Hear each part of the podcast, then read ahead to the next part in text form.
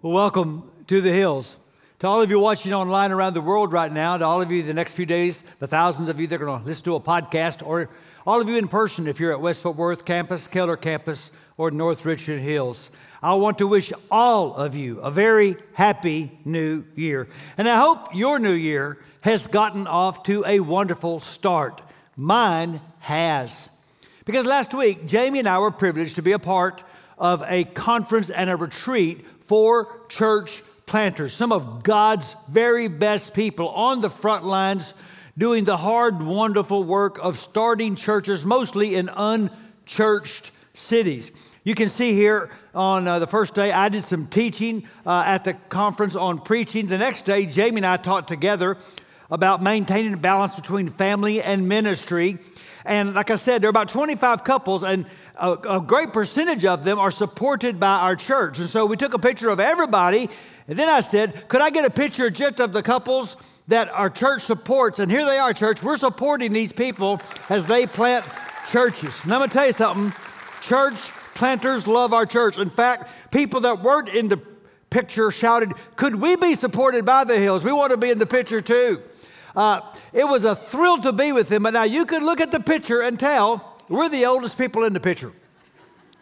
Jamie and I have entered a season of life where when we go to conferences, we're not so much peers as we are mentors. And that's okay. I'm fine. I, every part of my life can bring glory to God, and I'm fine with this season I'm in as I get older. I've told some of you when I was in my 20s, I could play basketball all night, just get up the next day and go. And then I hit my 30s, and I could play basketball all night, but I'd wake up in the morning and I was sore. And then I hit my 40s, and I would wake up in the morning and I was sore. And I didn't do anything last night. And now I've hit a season of life where I can wake up in the morning and my neck hurts because I hurt myself sleeping. That's where I'm at. And that's okay. I don't resent that because the scripture is clear. Outwardly, we are wasting away. But the good news is the same verse says, but inwardly, we are being renewed day by day. But are we? Because it seems to me that many Christians are not doing renewing very well. And over the last three years, especially as a pastor, nothing has burdened my heart more than to see all the Christians I know whose souls are tired and anxious and joyless.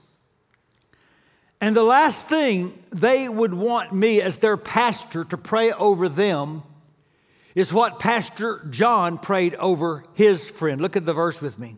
Dear friend, I pray that you may enjoy good health and that all may go well with you even as your soul is getting along well. Even as.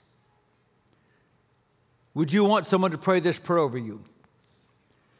Would you want me to pray right now? I hope everything else in your life, your finances, your job, your health, your kids, I hope they're doing as well as your soul is doing. And so, for the next four weeks, I've got a series called Soulfull. And hopefully, we're going to be real honest and evaluate how are we doing. And today, I'm going to ask you five important questions. And here's the first Be honest. Is it well with your soul? Ask yourself right now, is it well with my soul? You see, God created us a body and a soul. Our soul is not just part of us, our soul is in some ways the center of us. Our very being was made to be saturated with the being of God, and our soul is that part of us that God fills. And so David could say in Psalm 42, My soul thirsts for God for the living God. Where can I go and meet with God? That soul was that part of him that was just longing for more communion with God. In Hebrew poetry, typically they would repeat themselves uh, with the second line being the same as the first, but with a different wording. So look at this next psalm Praise the Lord, my soul. Same idea. All my inmost being. Praise his holy name. My soul is that deep inner part of me where I most intimately commune with God. Now, this is why the enemy is relentless in making war against our souls. So, let me state the obvious, and let me state what has been my greatest burden as a pastor these last three years. That it seems more and more we live in a culture that has normalized a way of life that is absolutely toxic to our souls. And I think the evidence is all around us. The skyrocketing rates of anxiety and depression, the rising abuse of alcohol and opioids, the constant airing of offense and outrage and grievance. And maybe most of all, seeing people I know and love who seem like they are always exhausted on the inside. And that this has become the new normal. And we keep telling ourselves, oh, this is just a season. No, it's not a season. It has become our lifestyle. We are living in ways that are costing us our souls. And when you lose your soul, you lose connection with God. And I know many Christians who would not want John's prayer prayed over them. Be honest, would you? Would you want everything else in your life right now to be as healthy as your soul. The good news is that Jesus understands, and he offers something better. In perhaps the most beautiful invitation ever given, Jesus said, Come to me, all you who are weary and burdened, and I will give you rest. Take my yoke upon you and learn from me, for I'm gentle and humble in heart, and you will find rest for your souls. He's not just offering temporary relief, He's offering restoration. He's offering a better way to live that keeps our souls healthy. He's offering not just to be our Savior for eternity, He's offering to be the shepherd of our daily lives. And, and that calls to mind maybe the greatest song ever written. I know that's a bold claim, but when you've been on the top of the charts for 3,000 years, you get to say that. Here's the song The Lord is my shepherd. I lack nothing. He makes me lie down in green pastures. He leads me beside quiet waters. He refreshes my soul. And so, for the next four weeks, can I ask you to be really, really honest? Is it well with your soul? I remind you of the words of two of history's greatest philosophers. Socrates said, The unexamined life is not worth living. And Ice Cube said, You better check yourself before you wreck yourself. and so, I'm going to ask you some questions this morning, and I want you to check yourself. Here's the next is my soul undernourished? See, I believe much of the damage we are doing to our souls is self inflicted. And it starts with the vacuous, the frivolous, and even poisonous diets we feed our souls. And let's get honest a huge part of the problem are these dopamine dispensers that we keep in our pockets. So last summer on my sabbatical, the Lord convicted me. My soul cannot do life at the speed of my smartphone. My soul cannot absorb all the evil and the suffering and the pain and the hate and the anger in the world all in one second. And it's not good for my soul to be sucked into all the vacuous distraction that this little dopamine dispenser offers me. And before you get testy, let me ask you a question. Have you ever one time, after 30 minutes scrolling on your phone, playing games, looking at the comments, following a rabbit trail of memes and videos, have you ever one time, after 30 minutes of scrolling, said, I feel so much closer to God now? Our souls are overgorged and undernourished, and they cannot rest. We're like sheep. Sheep can't rest until they're full. And so it is the task and job of a shepherd to make sure that the sheep have a diet that will truly nourish them. And our shepherd has done that. Again, the psalmist says, The law of the Lord is perfect refreshing the soul.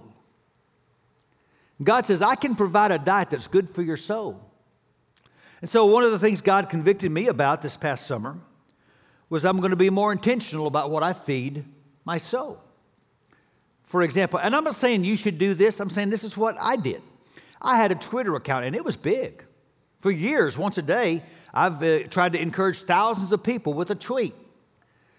But it was not worth all the sewage I was having to wade through to do that. And so I deleted my account. And it has been good for my soul. And it seems to me the world seems to be going along just fine without me tweeting. Another thing I've been convicted about is that I need to get more comfortable just being alone and quiet with God. I don't have to, every time I'm get in a car, turn on a knob or hit a button. I can spend, and I have been spending that time just praying and listening to God. And it has been good for my soul.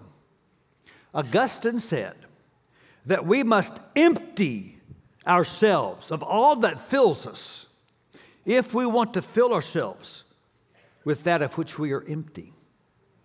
So I'm just asking you be honest. Is your current diet sufficient to sustain a healthy soul? Or is your soul undernourished? And is it possible my soul might be over anxious? You see, in David's day, there were lions and bears and wolves all around and sheep knew it. And that's why they were so restless. Sheep don't have sharp teeth or claws. The only thing a sheep can do when a predator approaches is run. That's why they're so skittish and always looking around and having a hard time resting. And like sheep, anxiety producing situations are not for us an occasional possibility, they are a constant reality. We cannot escape the fact the world is full of things to worry about. Do you know what the HarperCollins word of the year for 2022 is? Permacrisis. That we live in a world where there is always one huge crisis stacked on top of another. Think of the last three years pandemic, political instability, war in Ukraine, racial tension, inflation, climate change. And these things aren't going away.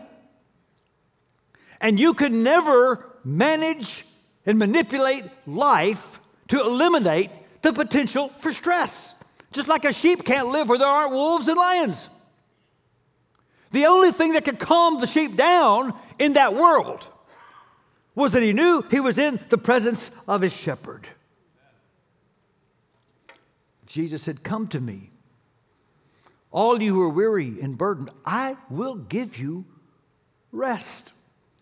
So, could it be behind so much of our soul weariness is the admission that we have functionally stopped coming to Jesus?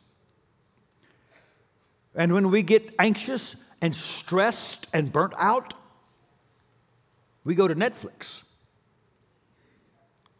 or a video game or the gym or a bottle. And we just keep maintaining the lifestyle that frustrates the restoration of our soul.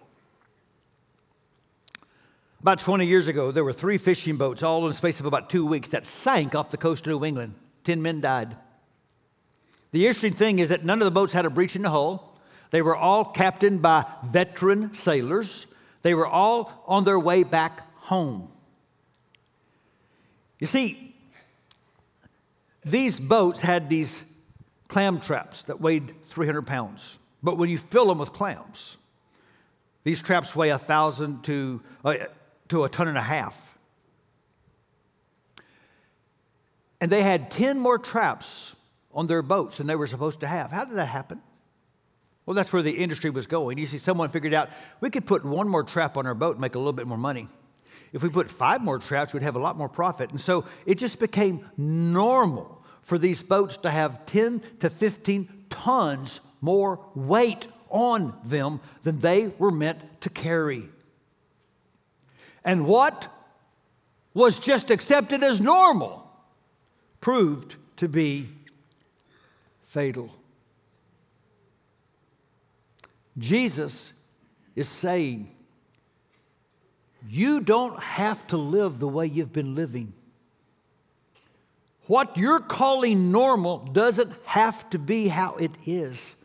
I am inviting you to a way of life that will restore your soul. The scripture pleads in Psalm 116 Return to your rest, my soul, for the Lord has been good to you.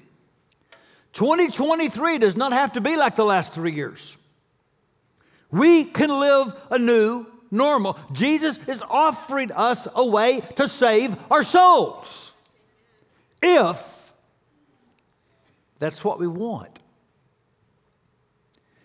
But have you ever said you want something, but deep down you knew you weren't going to make the changes because you didn't want it bad enough?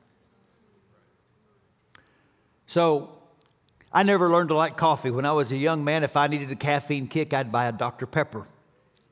But as you will learn, when you get older and your metabolism slows down, I couldn't handle all the sugar. So I taught myself to like Diet Coke. Don't you judge me. and I will confess, I was drinking too much Diet Coke. I made it a resolution. I need to drink less Diet Coke for lots of reasons. For one, I don't know if you've heard recent studies said there could be a connection between diet soda and short term memory loss. For years, there's been some studies suggesting there might be a link between artificial sweeteners and some kinds of cancer. There's no way all that carbonation and caffeine in my body every day is good for me. Oh, and I don't know if you heard, there's been a recent study that said there could be a connection between diet soda and short term memory loss. And so I decided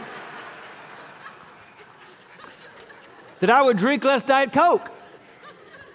And I'm going to be honest as your pastor and confess I still drink too much Diet Coke. I want it, but I guess I just don't want it enough. Is that what you're doing to your soul? Listen to the words of Jeremiah. Ask where the good way is and walk in it and you will find rest for your souls. But you said, We will not walk in it. We will not do what we need to do to bless our souls. Like children resisting a nap, so many Christians fight the very thing they need. So here's the hardest question I'm going to ask today Am I willing to do what it takes to care for my soul? Now, make clear only Jesus can save my soul for eternity. But I must partner with Jesus to save my soul from infirmity in this present life. And yet, very few Christians have a conscious plan for taking care of their souls. Instead, we lie to ourselves. We naively cling to the illusion well, this is just a season. I'll get past this season and my soul will get better. Or, well, I just need some more time. Can I be honest? You ain't getting more time. God gives you 24 hours a day, and that's not changing. You don't need more time. You need to use the time God has given you differently. In other words, we need to accept the yoke of Jesus. See, here's the thing you cannot have the life of Jesus without the lifestyle of Jesus. If I said, Do you believe that Jesus is the way and the truth and the life? Most of you would agree with me. But we think he's the truth more than we think he's the way. And so we believe what he says more than we're willing to live like he lived. Could you imagine a stressed out Jesus? Could you imagine Jesus ever saying to anybody, I'm sorry, but I'm just too fried right now. I don't have what it takes to love you right now? You say, well, he's God. Yes, but he was fully man. And when you read the Gospels, you see Jesus intentionally engaging in practices that nourished his soul. The next several weeks, we're going to talk about what some of these practices are, but I'm going to give you a, a preview right now. One of them was sleep. Jesus knew God made us to need sleep. Jesus could sleep even on a boat in a storm if his body said it's time to sleep. By the way, the light switch here has really messed us up. Do you know before Edison, the average person slept 11 hours a day? because it was dark at home. Yeah, you read that they would get up at four in the morning and pray, but they went to bed at six o'clock. Here's the thing in Scripture, the psalmist says sleep is an act of faith. Sleeping is not only taking care of my body and my soul, but it's saying, God, you've got this. You're in charge. You're on the throne. I can rest and you can run the world. Another practice of Jesus was the deliberate pursuit of silence. We often saw, see Jesus in the gospel seeking solitary places to pray and to recover. He sent his disciples on their first big mission. He knew when they, came back they'd be tired. Look what he said in Mark 6. Come with me by yourselves to, notice, a quiet place and get some rest. Do you believe it is important to create margin in your life for God? Because here's what I believe about most of you you really do love God. But many of you don't prioritize making time just to be with God. And your souls suffer because of your constant exposure to noise and to rush. And then finally, Jesus was intentional about the practice of Sabbath. In fact, the whole sermon next week is going to be about this, and you have no excused absences. You all need to hear what the Bible says about God's gift of Sabbath. One thing this meant for Jesus is that it was a rhythm of his life. Every single week, he gathered with other believers and publicly worshiped God. He did this because it was good for his soul. But Jesus understood that when it says the Sabbath was made for man. That it, wasn't just talking about a day, it was talking about an orientation. That God's gift of rest is what we need to flourish. See, Sabbath reminds us we are not what we do. Your value next week is not determined by how much you crank out and produce. Your value is determined by who you are loved by.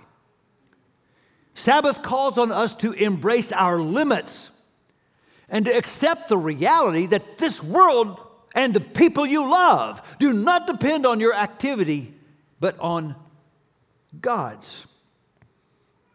And that's hard for a prideful person to accept. I came to this church as a young man over 30 years ago. The church was in a crisis, it had a debt crisis. There was very real doubt it was going to make it. I had a young family. I was busy. And after I'd been here a few months, I was diagnosed with mononucleosis. I had never had that in my life. All I remember was I was extremely fatigued, and the doctor said the only thing you can do is rest. And it made me mad. I'm too important to rest. My family needs me. My church needs me. I need to be doing things. I need to be making things happen. And God rebuked me. And God said to me, I had Fort Worth under control before you got here. Take a nap. You see, we live in an age where it is possible to always be at work. And again, these dopamine dispensers are part of the problem. The current paradigm and uh, expectation is you should be available 24 7 if I want you. I want you to think about something. Which commandment of the 10 will Christians applaud you if you break? Think about your job. Think about my job. Could I remain your pastor if I cheated on my wife and committed adultery? Could I remain your pastor if I got angry and killed somebody? Could I remain your pastor if I consistently lied to you? But I can work myself to the bone I can fry my spirit with constant frenetic activity. And I will be applauded by Christians for my output. And you will at your job too. It's the one command Christians will celebrate you breaking. Some of you are thinking, well, Pastor, the devil never takes a day off. Well, he's the devil. I don't think the goal is to be more like him. Listen, these last few years have been hard on us. And I know your souls are worn out. But the lie some of you are believing is there's a quick fix out there. If I could just go on a retreat or have a worship encounter, or maybe hire a life coach or get some therapy, and all these things are good, but there is no quick fix to restoring your soul. What Jesus is calling us to do is to intentionally build the kind of life that is good for our souls. A life that has rhythms that make room for God. And if we build it, He will come because He wants to fill us. Please notice, Jesus did not say, Learn about me. He said, Learn from me. He's not offering escape, He's offering equipment, He's offering a yoke. What He's offering is to teach us a way to do life that keeps our souls healthy. And so, let me get really candid. This has been my burden for several years, and last summer I really began to pursue the Lord about what to say to my church about it. And I told my wife back in July of 2022 here's my concern. I'm going to stand up in January and I'm going to say, it's important to take care of our souls. And 100% of my church is going to say, I agree with you. And then in over four weeks, I'm going to show my church some things that we could change and do to take better care of our souls. And 98% of my church are going to say, those are good things. But then only a small percentage of the people who listen to me are going to do anything differently. Because we have just accepted as normal the way that we do life, even though it is killing our souls. And here's an important thing to remember about your soul it will not scream at you if you ignore it, at least not right away. The outer world will scream at you. The outer world will always ask for more of your attention. And the great lie is believing if I could just improve my scorecard in the outer world, then I will have more peace and joy in my inner world. And Jesus disagrees.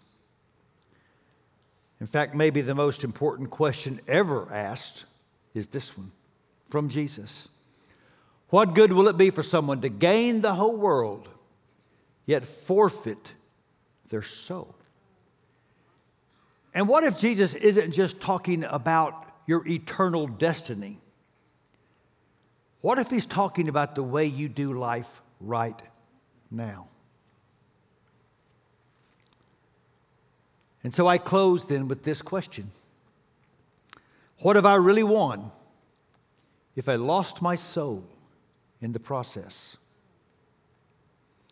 Can it really be considered a success if it seduced me from the cultivation of my soul? That part of me that connects with God. Dallas Willard said, The most important thing is not what you do, it's who you become that's what you will take into eternity. You see, on the great exam, there's going to be these two big questions.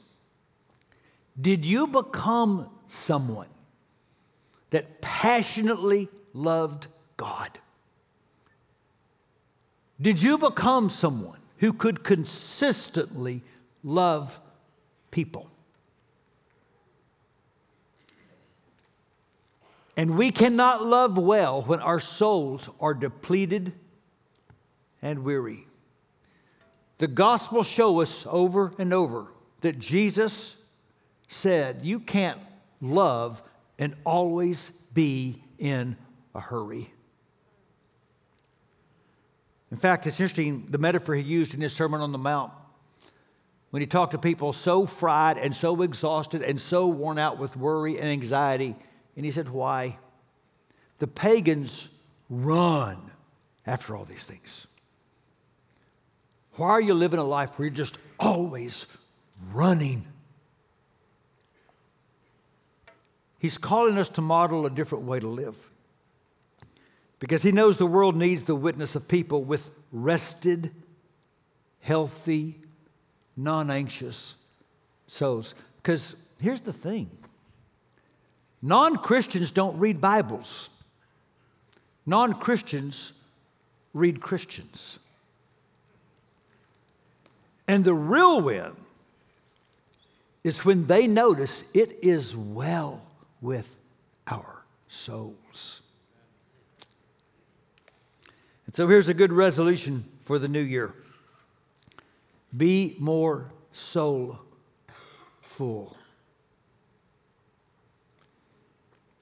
Be in a place where you want someone to pray over you. I hope everything else in your life is doing as well as your soul is doing. I read recently about a guy named Bob Davey who died just two years ago in England at the age of 91. He and his wife found a church in the countryside near their home in great need of repair. It had been desecrated by Satanists, and Bob made it his life mission the last 22 years of his life to restore this church called St. Mary's, and did a good job. He brought back to life a place that was sacred, a place where people could commune with God. In fact, inside the church, they found some paintings of Bible stories a thousand years old. Let that sink in. 800 years before we said, Remember the Alamo, these pictures were bringing glory to God. What Bob did for a church, Jesus wants to do for you. So listen again to the best song ever. He makes me lie down in green pastures. He leads me beside the still waters. He restores my soul. This is the invitation Jesus is offering for people who are ready to stop calling normal what is killing them and take his yoke. So, this year, is it going to be more of the same? Or are you going to let Jesus save your soul? Pray with me, please. Oh God, give us ears to hear the things we really need to hear. Give us the courage to change the things that we really need to change. Because we hope, if not today, then soon, a dear friend could pray over us. I hope everything in your life is doing as well as your soul. It's hard, Jesus. The last few years have been really hard. So please come, restore our souls. For your glory, and we pray in your name. Amen.